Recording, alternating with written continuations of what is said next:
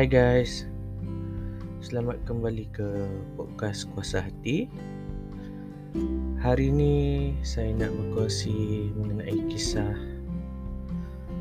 Kosong.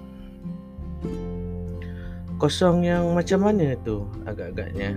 Adakah hati kita kosong? Uh, Perasaan kita rasa kosong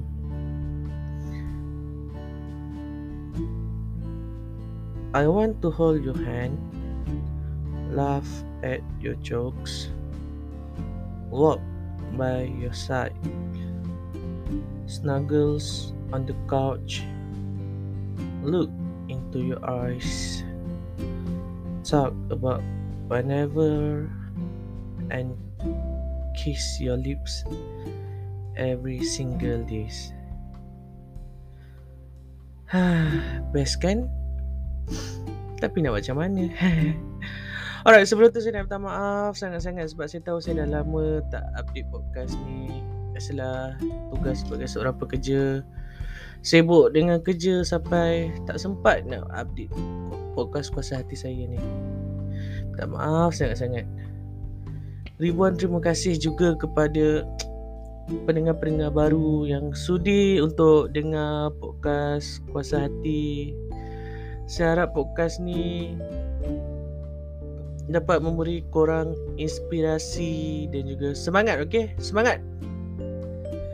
Saya tak nak orang dengar podcast saya ni dalam keadaan yang stres. Nanti jadi tak best. Harap kalian tak jemu lah nak dengar ulang, ulang, ulang, ulang banyak kali. Lagi saya rasa macam saya sangat hargai tanpa sokongan kalian saya rasa saya tak mampu untuk buat podcast ni lagi. So harap korang sokong lah eh.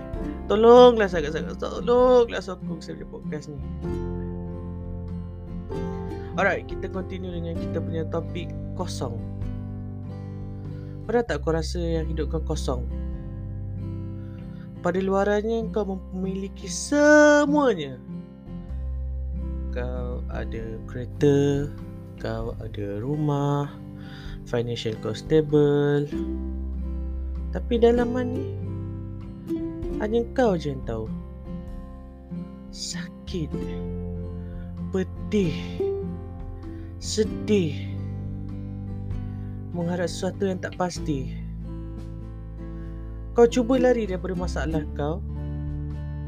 Tapi semakin kau lari, semakin ia dekat. Mungkin pengalaman-pengalaman lama menghantui diri kau. Ada apa orang cakap macam ada suara-suara sumbang dalam kepala kepala minda fikiran korang untuk mengatakan macam meng- mengembalikan memori-memori lama. Penat sebenarnya. Kau rasa kau tak happy dengan life kau? Mungkin tempat kerja kau Kau sibuk dengan aktiviti jadual harian bekerja kau. Tapi bila kau kat luar Perasaan kosong tu Tiba-tiba muncul.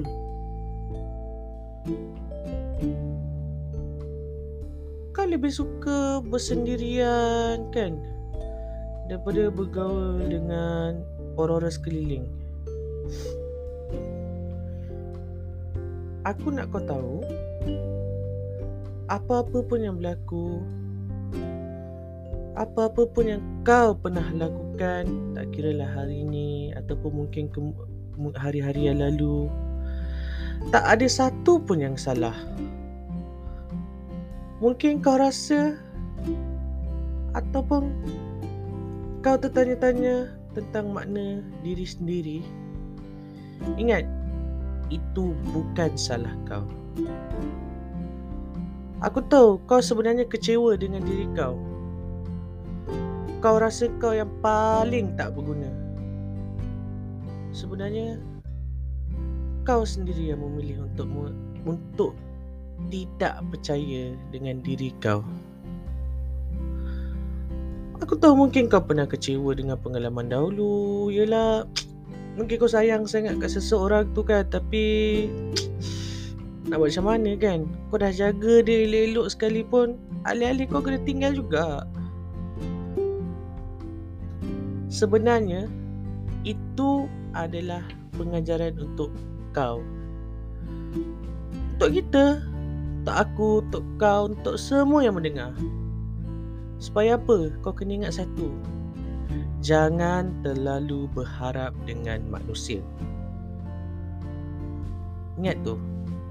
Manusia ni kadang-kadang depan lain, belakang lain. Apa yang dia cakap hari ni belum tentu dia ingat untuk hari esok. Dah nama pun manusia.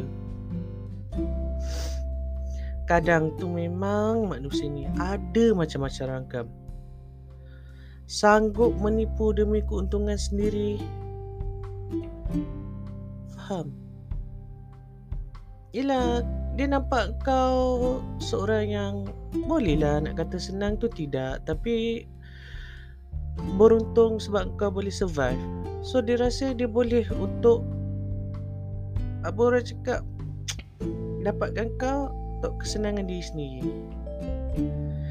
Jangan terlalu berharap untuk sesuatu yang belum tentu jadi hak milik kita.